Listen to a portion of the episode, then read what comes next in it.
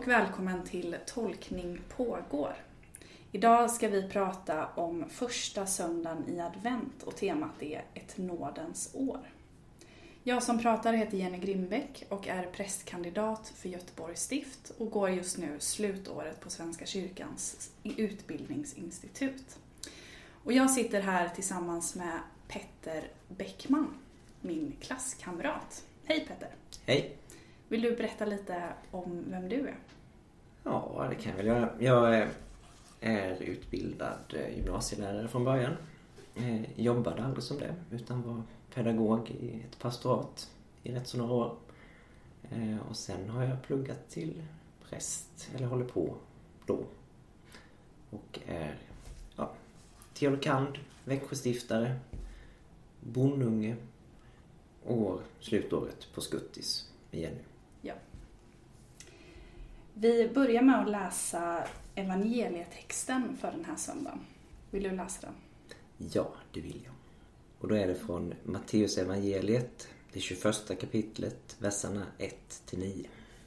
När Jesus och hans lärjungar närmade sig Jerusalem och kom till Betfage vid Olivberget skickade Jesus iväg två lärjungar och sa till dem Gå bort till byn där framme så hittar ni genast ett åsnesto som står bundet med ett föl bredvid sig. Ta dem och led hit dem. Om någon säger något ska ni svara Herren behöver dem, men han ska strax skicka tillbaka dem.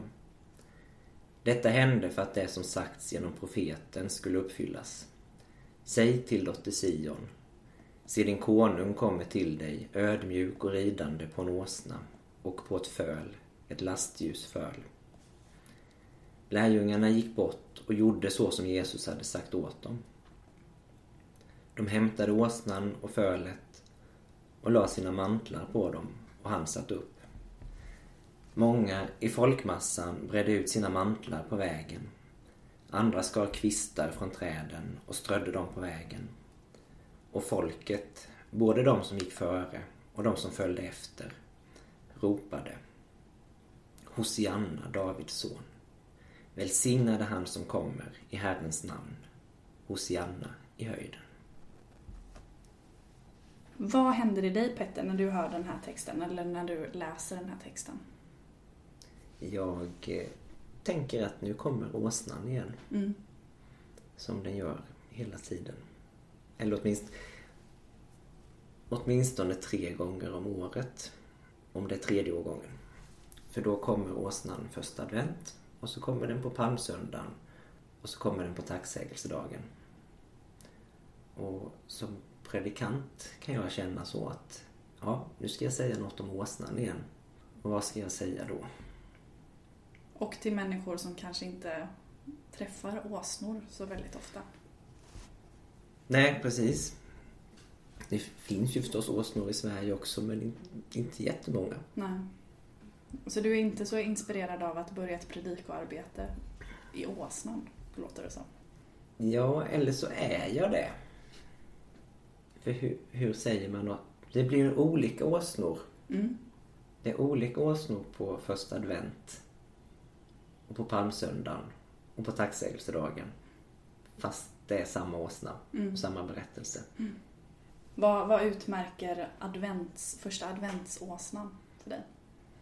Men då tänker jag så här att på, på första advent så är det intåget som är det stora. Mm. Att nu börjar det någonting. Och på palmsöndagen så är det mer vägen till korset. Som ju är rubriken också. Men, eh, så, det, så första advent blir mer, här kommer kungen och rider in. Som det är sagt. Och folk jublar. Mm. På palmsöndagen blir det mer, här kommer han i ödmjukhet. Mm. Och går den vägen han måste. Och på tacksägelsedagen så är det jublet. Och stenarna som ska ropa. Men det gör det ju inte lättare, tänker jag, att prata om åsnan. Nej. Jag fastnar vid att de är två. Flera gånger. Eller dels att eh, Jesus skickar iväg två av lärjungarna. Och sen så ska de hämta två åsnor. Ett åsnesto och fölet. Det fastnar jag för. I att det är ett gemen, hela den här texten är liksom ett gemensamt arbete. Ja. Två stycken som hämtar två åsnor. Mm.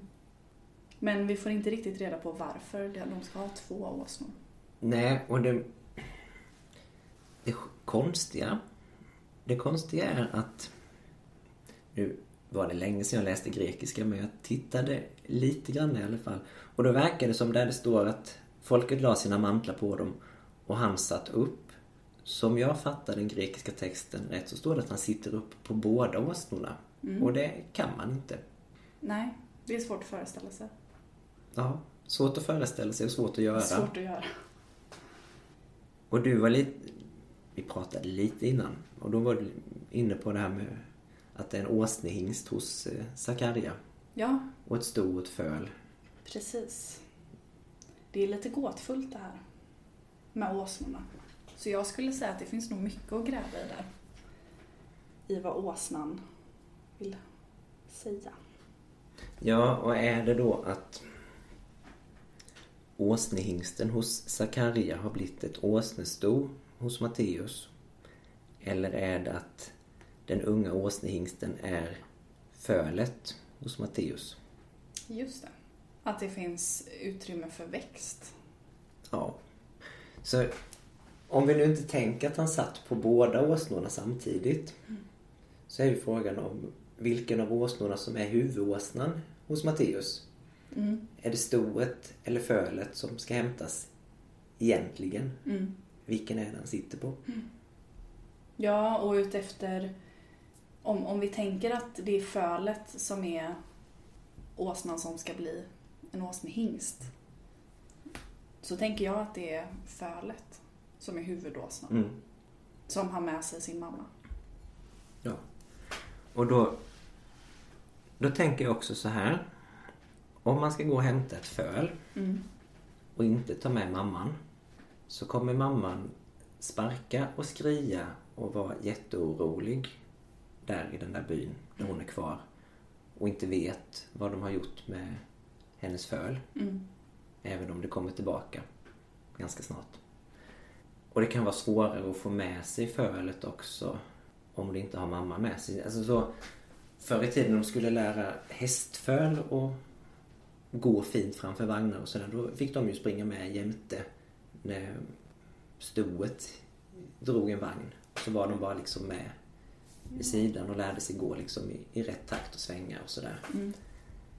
Så att både fölet och stoet är lugnare om de får vara tillsammans fastän det är det här konstiga med massa folk som skriker Hosianna och, Mm. och jublar och skär kvistar och vad de nu gör. Ja. Jag vet ju att du har lite er- erfarenhet av i alla fall kalvar. Ja, och jag tänker att eh, det är rätt så likt med de flesta djurmammor och djurungar. Ja. Vi, vi hade en kalv för några somrar sedan som, som hade ätit för mycket äpplen och fick ont i magen och sådär och då blir det fel. Kor har ju så väldigt många magar så det blir fel på, på jäsningsprocessen där och då kan det vara lite farligt. Eh, Så vi hade veterinär där och, och mamma kossan hon var, hon var orolig Fast samtidigt så tänkte hon så här, men jag litar på människorna. Det var väldigt tydligt så att nu gör de massa konstiga saker med min kalv. Mm. Fast jag ser att hon är sjuk och jag kan inte göra något själv. Så nu får jag lita på människorna. Mm. Och vi hade in dem en sväng i, i laggården också. Och den enda gången som mammakossan var orolig och började skråla. Det var när vi skulle ha ut kalven och gå några varv ute så att, för att det skulle köra på matsmältningsprocessen.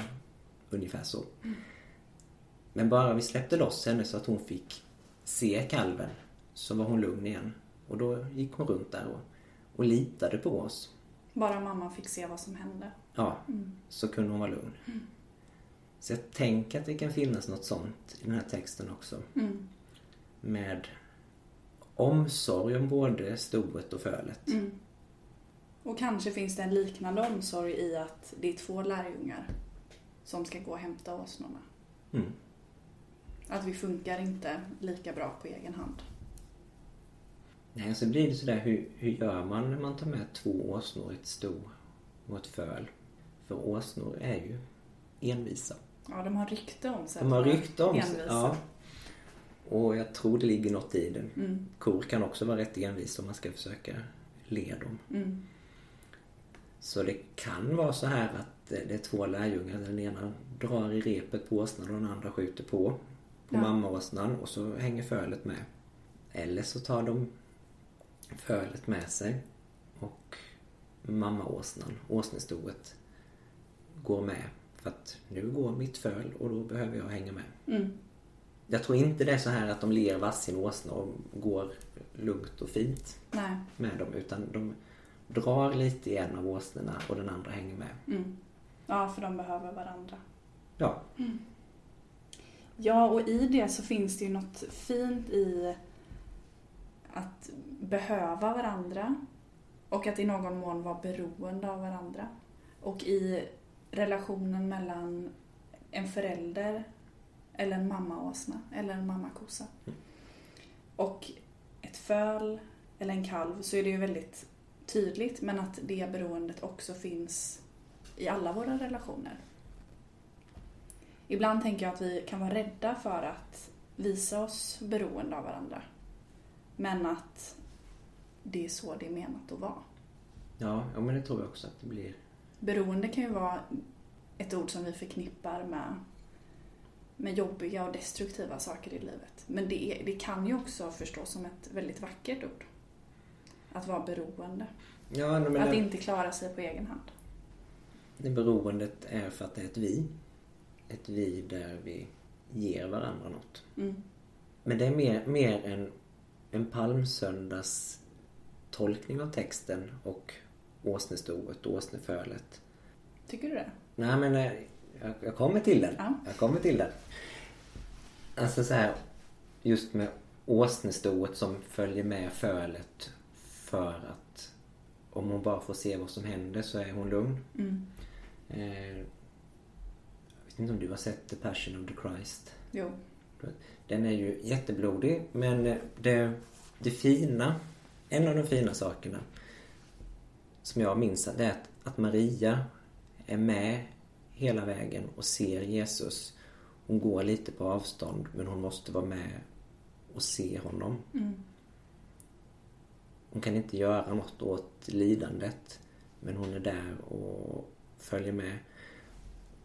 Och om det nu inte hade varit för första advent och folk vill vara glada och ropa Hosianna så tänker jag att det är en parallell till åsnestoet som följer med åsnefölet och då är hon lugn. Mm.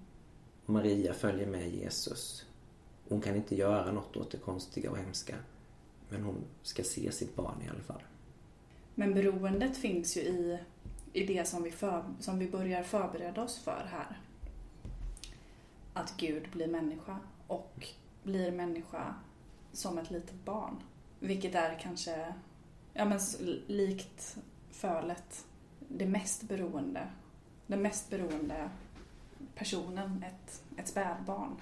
Som inte klarar sig på egen hand överhuvudtaget. Som behöver både mat och värme och uppmärksamhet och, och kärlek. Ja, och då kanske det inte är så dumt att åsnan är där inför det. Nej. Åsnestoet, åsnefölet i det nya kyrkoåret för, förebådar på något vis julen och inkarnationen. Mm. Fölet är beroende av stoet och Gud kommer till oss och är beroende av Maria Mm. länge. Och att den, den beroende relationen blir, den blir ömsesidig också. Sen när vi närmar oss påsken. Ja, Att den först, den både finns mot Maria men också mot Jesus. Ömsesidigt och som är en växelverkan. Och jag tänker att det är det som är det är det som också om man ska tänka beroende och relation mellan oss människor så är när beroendet i någon mån är ömsesidigt. Att det är sunda relationer. ja precis. Att det, det att vi behöver varandra Ja. och inte jag behöver dig eller du behöver mig. Utan vi behöver varandra. Mm. Och samtidigt så är ju relationer i någon mån alltid asymmetriska. och det är det ju mellan de här mammorna som vi pratar om nu och deras barn. Mm. De blir asymmetriska i rollfördelning, eller i, roll, i rollerna. Men att det ändå finns, finns en riktning åt båda håll. Ja. Och där finns det en Då- ömsesidighet. Jesus och Maria är ojämbördiga, fast på olika sätt. Mm. Maria går med som en av lärjungarna och ropar säkert Hosianna när Mm. Jesus rider in. Å andra sidan är Maria alltid Jesus mamma. Mm. Och fölet behöver åsnestoet för att överleva. Åsnestoet behöver nog också fölet för att... Det beror på hur mycket hon mjölkar men annars kan, blir det ju fel om det inte är något föl som diar. Mm. Då kan det bli djurinflammation och då kan man dö Ja. om man är en åsna. Men om vi tar det här att vara beroende, hur, hur kan vi tänka kring det i vår relation med Gud? Har du någon tanke kring det? Jag ska se om jag kommer på någon tanke. Men, men min första tanke är att, att det är asymmetriskt. Mm. Där är det jätteasymmetriskt. Jag tror ändå att vi behöver Gud. Jag är inte lika säker på att Gud behöver oss. Inte på det viset som en mamma behöver sitt barn eller ett barn behöver sin mamma. Jag vet inte om jag håller med om det. Eller jag tänker att vi... Jag håller med om att relationen är asymmetrisk och inte går att... Den kanske är svår och, och li, den är svår att likställa med någon annan mellanmänsklig relation och det är därför vi använder bilder av... Det är därför vi använder bilder som till exempel föräldrabilden. Men samtidigt så, för att det ska vara relation, så tänker jag att en ett beroende måste finnas och att vi, vi är beroende av Gud för att vi är skapade av Gud från första början. Och Gud är beroende av oss, bland annat i form av att vi i någon mån är Guds händer och ögon och öron och munnar på jorden. I det så är Gud i någon mån beroende av oss för att sprida Guds kärlek. Ja, för att komma till människor. Ja. Ödmjuk och ridande på en åsna. Mm. Och då är ju Gud i Jesus på ett sätt beroende av att lärjungarna går och hämtar de där två åsnorna också. Mm. Han ber om hjälp, det är också en del av det där beroendet. Ja. Och jag tänker att i, i vår förberedelsetid inför julen och inkarnationen och under advent så är det, det är någonting som vi ständigt behöver som vi ständigt behöver påminna oss om. Att vi är beroende, att vi är ett vi och att be om hjälp. Och jag, tänk, jag tänker liksom på den praktiska hets, hetsiga delen av advent och december. Där vissa av oss fylla våra kalendrar med glöggmys och avslutningar och julkonserter och så.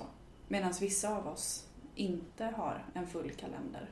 Utan nu börjar istället en tid av ensamhet som på något sätt eskalerar fram mot jul och julhelgen.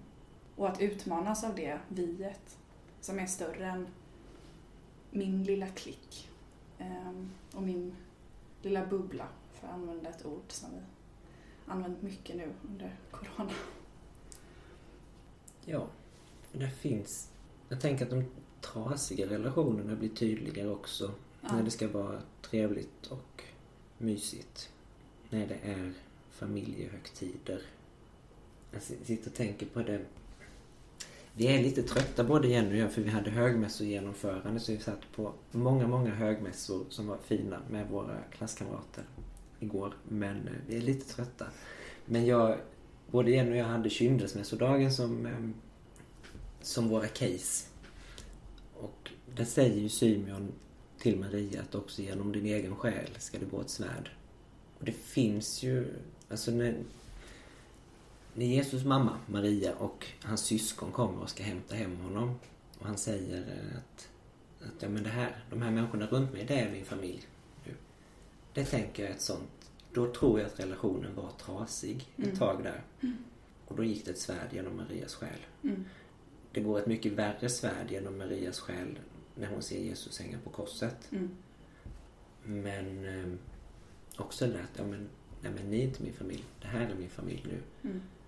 Mm. Så det, det finns ju liksom, tänker jag, under ytan i evangelietexterna trasiga relationer och nu verkar, tror jag de har läkt tills, tills Jesus rider in i Jerusalem och Maria är med och Jesus säger att, att Johannes ska vara Marias son nu. Johannes ska ta hand om Maria. Men jag tror det finns ett ärr där. Mm. Och ett ärr som vi behöver komma ihåg när det är glöggmingel och julkonserter och tända ljus överallt. Mm. Ja, och att ärren, ärren får plats. Ärren får plats och vi vet om att en del av ärren har inte läkt än. Mm.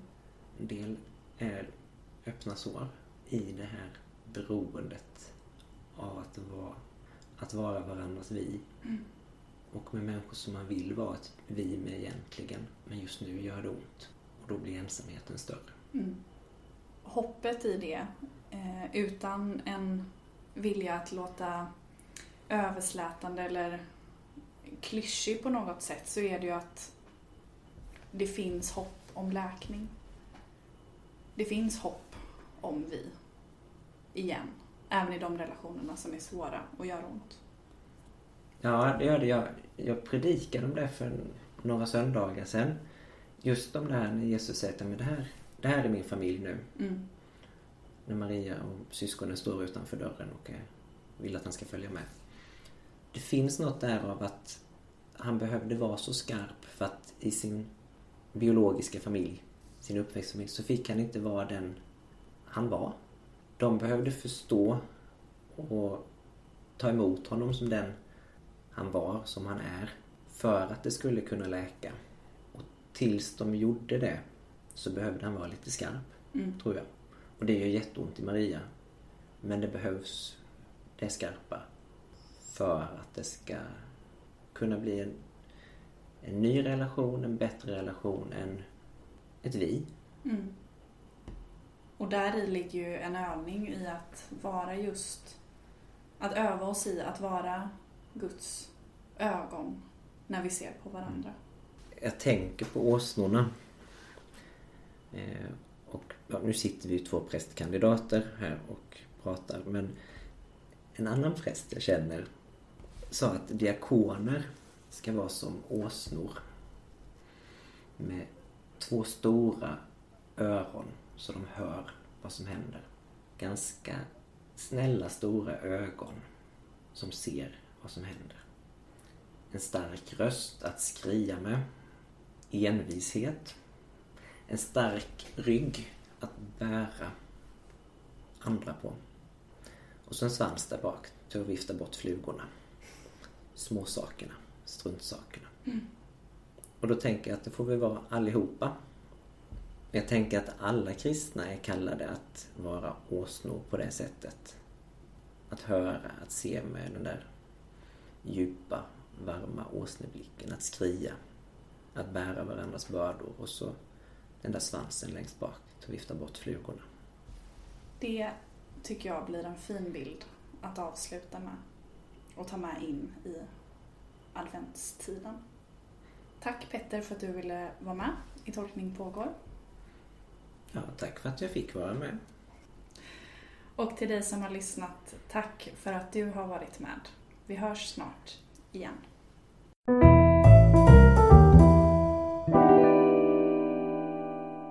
Du har lyssnat på Tolkning pågår, en teologipodd i samtalsform. För dig som vill fundera över livet och tron och för dig som vill få inspiration i predikoförberedelsen. Tack för att du har lyssnat.